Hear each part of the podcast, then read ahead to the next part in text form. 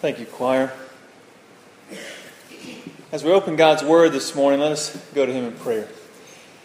Lord, we trust as we open your Word that you speak to us.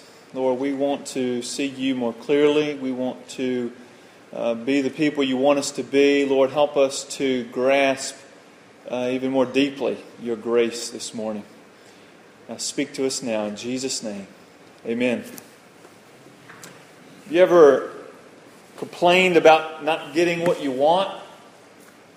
I'm not talking about getting what you deserve. You know, we there's some justice to that, but I'm saying, have you ever complained about not getting what you what you want? You know, maybe you didn't get the bonus at work, or maybe you didn't get the front row parking place at the mall. You know, when you go there, or maybe you wish you had a different hair color. Not that you can change that now or anything like that, but hair color, eye color. Maybe you wish you were taller or shorter or whatever it may be. You know, my point is we've all grumbled about something. You know, there's, all, there's always something that we could probably find that we grumble about and wish we had or complain that we didn't receive. And if you're a child and you continually grumble about what your parents do not give you, we call you a spoiled brat, right? That's what we call you. If you just continually grumble about what you don't have, we say, you know, you just have this sense of entitlement here. You know, you don't deserve all these things. You didn't earn all these things. You're not paying for all these things. You know, you're just being a spoiled brat. Now, I don't know what you call a Christian that complains or grumbles about how God extends his gifts. I'll let you come up with your own title or label for that. But this idea of being, you know, spoiled, it's linked not to what you deserve, but it's linked to what you want. And there's a sense in which you, you know, if you don't get what you want, you continually whine, complain, you grumble. And, uh, you know, you, you want this toy, you want ice cream, you want a vacation, whatever it may be, and you just continually grumble grumble, grumble, grumble if you don't receive it. And it's not that you're going to pay for it. You know, as the child, you're not paying for the vacation, you're not paying for the ice cream, you just want it. And there's a sense of entitlement that we, be, we start believing that even though these things are just gifts, that we should receive them, that we are entitled to these gifts, even though we've done nothing to earn them. And I think this, this sense of entitlement we can even bring into our relationship with God. You know, at first, if you can think back, if you're a Christian, and if you're not a Christian, hopefully as we walk through this, you're going to maybe come to a better understanding of what Christianity is all about. But if you are a Christian, you can probably remember back when the gospel first made sense to you. And you realized uh, the generosity of God and His grace, and His saving grace. The fact that a perfect and holy and loving God would extend grace to you, forgiveness to you, even though you do not deserve it. You're just, you're an undeserving sinner that has turned his back against God, yet God pursues you, initiates with you, and extends grace to you. And will even bring you into his family if you just turn to him and receive his forgiveness. And when you first understood that grace, you thought, like the song, um, it's amazing. It's amazing grace, generous grace. But over time, you know, we begin to compare ourselves to other Christians. And we think, well, I'm, I'm older, I'm more mature, I'm more obedient, I'm more sacrificial than these other Christians. And we believe that God is obligated then to give us things, do things for us, rather than maybe these other folks. You know, He's obligated to do this, that, or the other to me because I'm I've been in the faith longer. You know, I'm older, I'm more mature, I'm more sacrificial. You know, God, haven't you seen what I've given up? You know, look what I do for you. Then surely you, sh- you ought to do this for me. And there's that sense of entitlement that begins to, to creep in. And this type of thinking is, is not unique to us. You know, the danger of this type of thinking was even among the followers of Jesus, the first followers of Jesus. And let me set up this this conversation Jesus is going to have with his disciples in Matthew 19 20 that I think points to this type of thinking. Back in Matthew 19, Jesus has this conversation with the rich young man. And Jesus challenges him to go and sell all his possessions and give those possessions to the poor, give the money to the poor, and then follow him. Well, it says the rich man just could not let go of his possessions and follow Jesus, so he went away sorrowful. And then Jesus tells his disciples, you know, it's very difficult for people to let loose of the things of the world to grab hold of God. To turn from trusting in the things of the world to trusting in God. It's difficult, especially when it comes to riches. And so then the disciples say, well, in verse 25 of Matthew 19, who then can be saved if it's so difficult to let go and turn and receive this saving grace? And Jesus looked at them and said in verse 26, you know, with man it is impossible. You can't do it. You will never turn. But with God, all things are possible. In other words, with God, it is possible to make that shift, to make that turn, and receive and participate and enjoy His grace. And then Peter, observing all this happening, he asked a question that probably has been brewing in his mind for some time. Because he, he sees the rich young man and his refusal to let go of the things of the world to follow Jesus. And Peter's thinking to himself, well, yeah, that's not that's not me because guess what? I've left everything to follow Jesus. And so he asks Jesus this question in verse 27. See, we have left everything and followed you. What then will we have? And there's a sense in which, you know, I've given up all of these things. What, what, what do I get out of this, right? And Jesus assures him that, you know, Peter, and he tells the rest of them, what you will receive in my kingdom will far surpass anything that you can possibly possess in this life. You know, your sacrifice is worth it. I mean, you were, it's a, this is a good choice you've made to follow, follow me, Jesus is saying. And then he tells them in verse 30, he says, But many who are first will be last, and last first. You think, that's interesting, you know. Peter, yeah, giving up everything, your sacrifice is worth it. You've made the right choice to follow Jesus. But many who are first will be last, and last first. And then he tells this parable of the laborers in the vineyard. I think this parable will help us understand that phrase the first shall be last, the last shall be first. He gives this parable. He says, There's a master of the house, and he needs to hire laborers to work his vineyard. And so he goes out probably around 6 a.m. and he hires a group of men and he tells them, I'll pay you a denarius. And a denarius was a standard wage for a foot soldier or a day laborer. Okay, so it's a very reasonable rate, wage. He says, I'll pay you a denarius for a day's work. So they go and they work in the, in the vineyard. And then he goes out again about 9 a.m., 12 p.m., 3 p.m., and then 5 p.m. And the workday will usually end around 6 p.m. So he goes out those different times, he hires more workers, and then he tells them, I'll pay you what is right. He doesn't tell them an amount. And so they go, they agree, and they uh, start working in the vineyard. And then when evening comes, the owner of the vineyard calls his foreman and he says, Okay, now it's time to pay the laborers their wages. But he says, I want you to start with the last group first and then make your way down to the people that were hired first at 6 a.m. And then Jesus tells us in verse 9 in Matthew 20, he says, And when those hired about the 11th hour came, this is the last group, they've only worked one hour, each of them received a denarius. And this is where the parable makes a turn. Because up, the, up until this point, no surprises. Hey, vineyard, work in the vineyard, earn a denarius, no surprise. But then when the workers that were hired at 5 p.m. worked one hour and they received a denarius, then everybody's like, whoa, what's happening here? You know, this is where it takes a little turn. And you know, those who hired at 6 a.m., they're thinking to themselves, wow, this, this owner is very generous.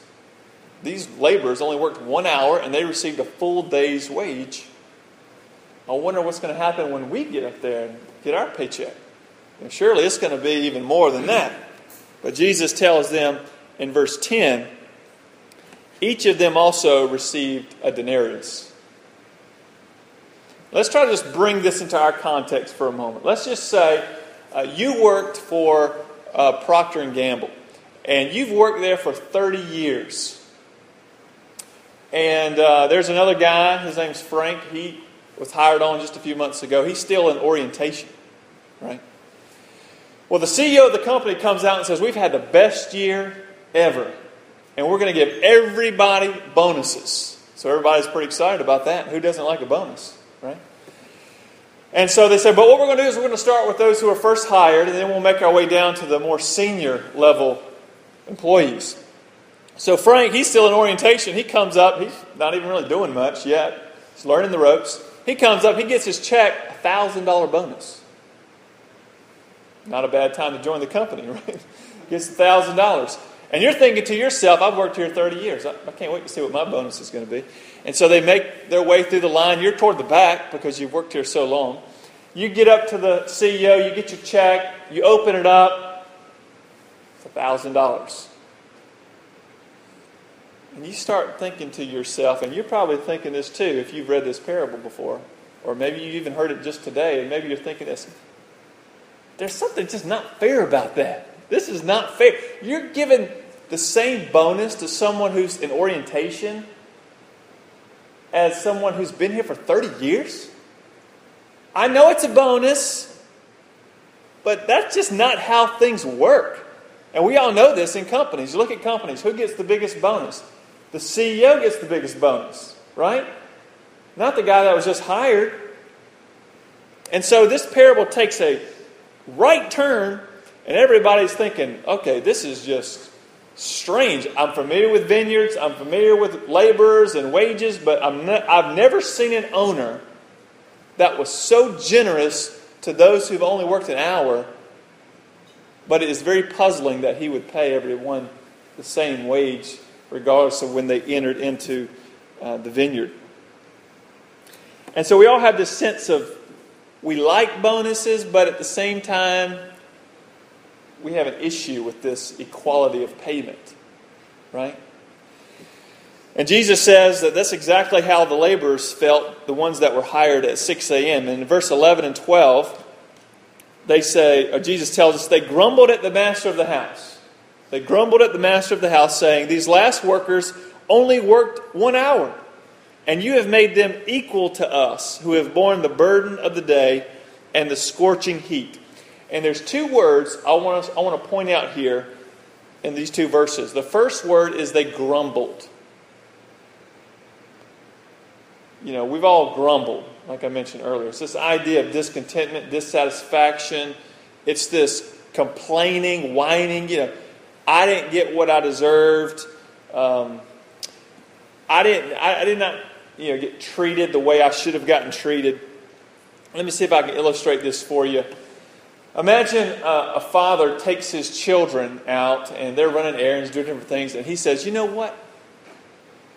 I'm going to take you to get a Frosty from Wendy's. We all like Frosties, right?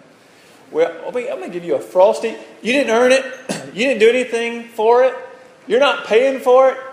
The dad says, I'll take care of it. It's just because I love you. I'm going to I'm going to buy you this Frosty. Well, you pull up in the drive through. He orders some Frosties.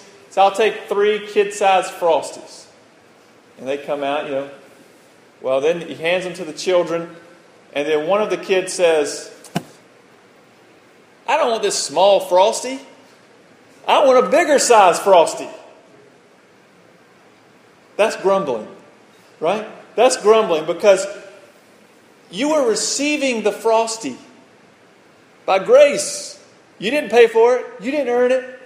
But then when you got it, you thought, hey, there's larger sizes on the menu. I want a bigger one. And then you become discontent with the one you have, and you fail to be full of gratitude for the lovely chocolate goodness that is a frosty in your hands, and you make it a, a bitter treat because you want a larger size.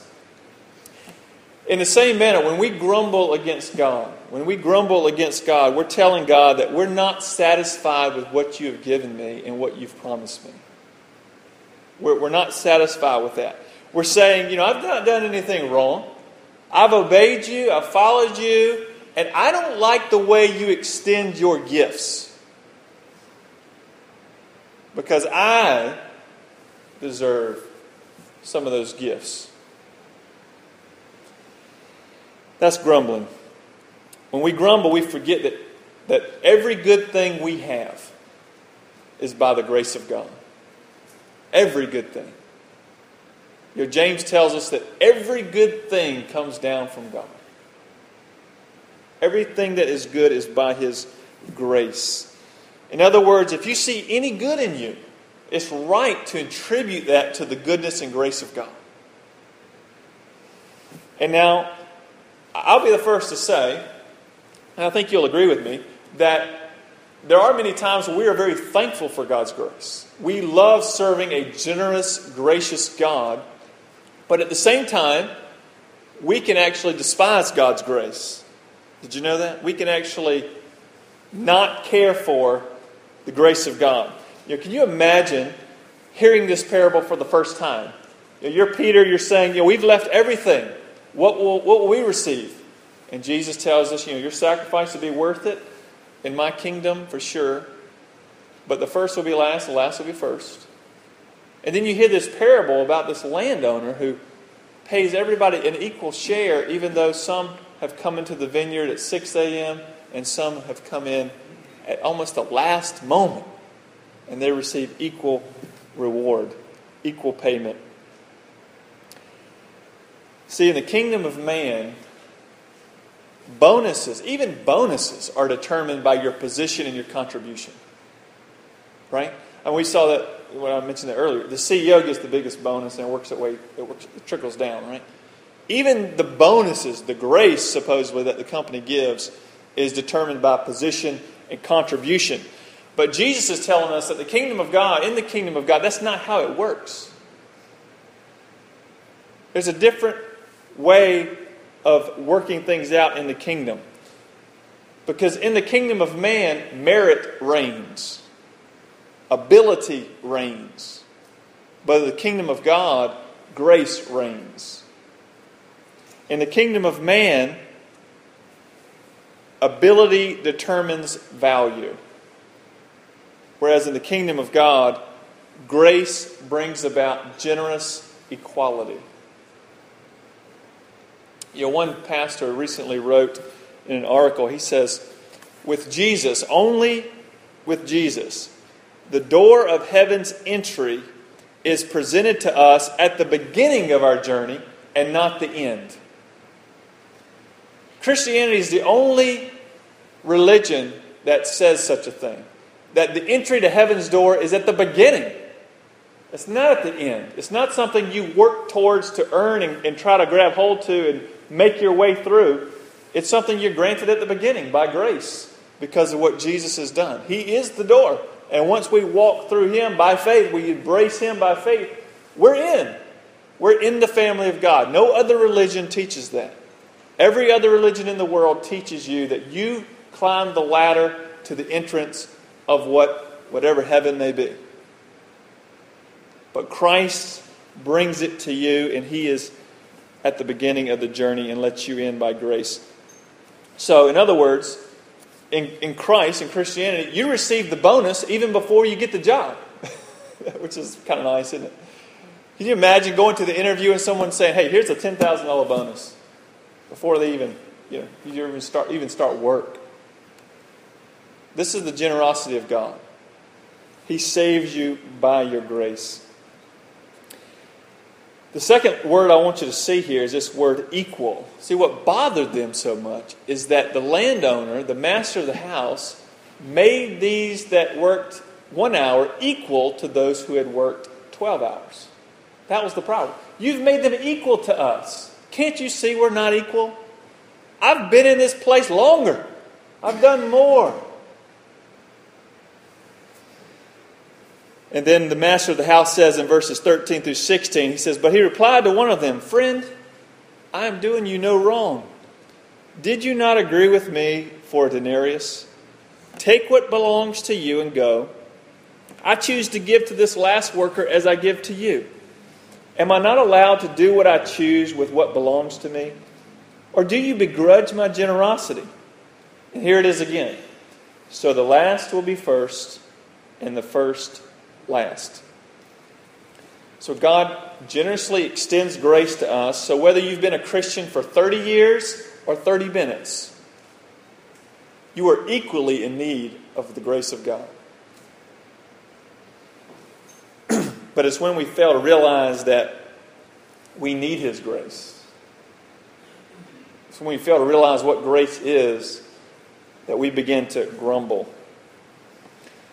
I mean, just think about it. Does it bother you that the same salvation comes to the one who is a believer for 30 years as well as to the one who's a believer for 30 minutes? Same salvation, same saving grace, equality. See, it bothered these laborers in the vineyard. And I believe that Jesus, what he's doing here is he's warning the disciples that even though they've left everything to follow him, even though they've left everything to follow him, the same salvation, the same kingdom that the disciples will partake in, will be the same kingdom that all those who come to Christ will partake in. Even though, Peter, you have left everything, even though no doubt you've had a special role in the kingdom, the kingdom you inherit will be the same kingdom that you and I will inherit if we have faith in Christ. It's the same one. It's the same salvation, the same saving grace that comes to us. Whether you are Jew or Greek, whether you're male or female, whether you're slave or free, whether you're old or young, it's the same salvation that comes to you through Christ. And I think we need to hear the same warning. You know, we need to be careful that we don't compare ourselves to other Christians and then say to God, you know, God, I'm doing more than such and such, so then you ought to do this for me. That's not how the kingdom works. God distributes His grace as He sees fit out of His goodness, out of His love. So, as God demonstrates His grace to the people around us, we should take the posture, I believe, of rejoicing with those who rejoice rejoicing with those who rejoice. You know, instead of envying and becoming jealous, we should rejoice with those who rejoice instead of grumbling because we do not deserve more grace or we haven't, we haven't received more grace. So we're grumbling that we haven't received more grace, which is like a contradiction in terms, right? If you think about what grace is. If we've earned it or deserved it, or worked for it, then it's not grace. That's kind of the whole point. Listen to what Paul says in Romans chapter 11, verses 5 and 6. He's talking about how we came into the kingdom of God. He says, So too at the present time there is a remnant chosen by grace. He's talking about Christians, those who are in Christ, those who are chosen by grace. But if it is by grace, it is no longer on the basis of works. Otherwise, grace would no longer be grace. If you have to work for it, it is not grace, it's not a gift. So, in your mind, if you think there's anything that you need to work for from God, that's not grace. And you remember back what I said at the beginning every good thing that God gives, He gives by His grace. We can never earn the goodness of God. He extends it solely by His grace. Listen to what Paul says in Ephesians 2 8 and 9. He says, For by grace you have been saved through faith. But see, if we were to write that verse, we would say this For by my good works I've been saved through faith. That's the way we would write that. If you talk to most people about Christianity, they would write it that way. Because I haven't killed anybody. I'm saved through faith. Or because I'm such a good person, I'm saved through faith. But Paul says, no, it's by grace you have been saved through faith. It's a gift. You haven't done anything to deserve it. That's the whole point. And then he goes on to say, and this is not of your own doing, it's a gift of God, not a result of works, so that no one may boast. You can't boast. Why? Because you didn't do anything. you only can boast in Christ because He's the one who's done the work. You've not done it, so we cannot boast. It's a gift. So we're saved from spending, spending eternity without God by grace through faith that's not on, uh, based on our merit. And that's why there's equality at the cross. We all come to God through the cross. Equality. It doesn't matter who you are, what you've done, how old you are, where you're from. We all come through what Christ did on the cross. There's equality at the cross. Same grace, same salvation is extended to us because of what Christ has done, not because of what we've done. And that's what I think Jesus means here when he says, The first shall be last, the last shall be first. Grace brings equality. You know, so whether you're first in the kingdom, like Peter, or you're last in the kingdom, right before Christ returns, someone comes to Christ. The first shall be last, the last shall be first. We'll all inherit the same kingdom, the same salvation, and all experience the saving grace of God through Christ. Paul says this to the Galatian Christians in Galatians 3 28. He says, There is neither Jew or Greek, neither slave or free there is neither male nor female, for all are one in Christ Jesus. And the idea is that if you're in Christ, God has bestowed on you the righteousness of Christ, the perfection of Christ. And so it doesn't matter who you are, if you're clothed with Christ, there's equality because we all have the righteousness of Christ. And what other righteousness is there? There is none. That's why there's equality. We all because we don't bring anything to the table. That's grace. God has graciously granted salvation through Christ, period. And if we have embraced that by faith, there's equality at the cross. We all will be in the same kingdom, in the same family. And who are we to complain about his generosity? In other words, be happy with the frosty you have. no need for the bigger frosty. You have a great frosty. God has extended grace to you. you. If you're in Christ, you have enough. It's enough. That's what will get you through. Knowing that God accepts me because of what Christ has done. I don't have to be anyone else to be accepted by God. That's grace. So the fact that we're allowed to participate in God's salvation, you know, that should make us extremely grateful. Let us pray together.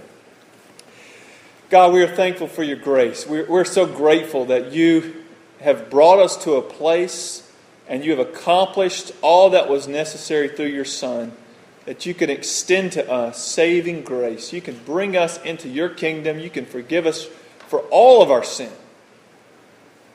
and you can make us into the people you want us to be by your grace. You're the one doing it. And we're so thankful for you. And we just ask that you would help us to be grateful people. Help us to uh, cherish that grace. Help us to rejoice with those who rejoice, who receive different gifts and different, different things from you, God. Help us to be thankful to you, grateful to you. Help us to rejoice with them.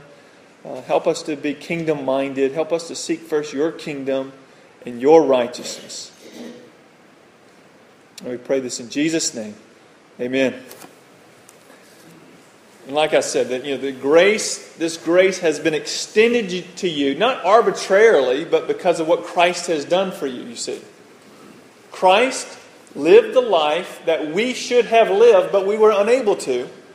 A life in perfect obedience to God. That's what we mean by righteousness. He lived the right life, perfect life, in perfect relation to God. And then he died a death that he did not deserve, but we deserve. But he died in our place to take the penalty for our sin. And so when he did that, that opens up the possibility now for God to say, I'm going to extend to you what Christ accomplished. I'm going to extend it to you because of what He did. I'm going to extend it to you. And all you need to do is receive it by faith. So you exchange your sin for His righteousness. That's what it means to be a Christian. We exchange our sin for the righteousness of Christ, the rightness of Christ. And we are brought into the family of God by faith, accepting that. Jesus died, took our, penalty for our sins. He was buried. On the third day, he was raised, conquering sin and death. And this enabled this saving grace to be applied to, to everyone who will receive it by faith. And so the question you have to ask yourself is do you see Christianity as a stairway to God that you have to climb the Ten Commandments to reach God? Or do you see heaven as a door and His name is Christ that you walk through by faith? How do you see it? Where are you? Are you on the stairs or are you in Christ? If you're on the stairs, you're not a Christian because that's not how God's kingdom works. But if you've come through the door, if you've placed your faith in Christ, if you're a follower of Christ, then you are in the family of God. It's that simple. And yet it's that, that profound. So as we sing our final hymn, I want to challenge you, if you have not placed your faith in Christ, I want to challenge you to do that. To trust Christ, to become a follower of Christ, to turn from your sin and turn to Christ and receive His forgiveness. And so, as we stand and sing our final hymn, I invite you to meet me at the front if you would like to place your faith in Christ, or if you need to be baptized, to go public with your faith and identify with this local church, or if you'd like to join this church family, I encourage you to stand and come and meet me at the front as we stand and sing our final hymn. So let us stand and sing together.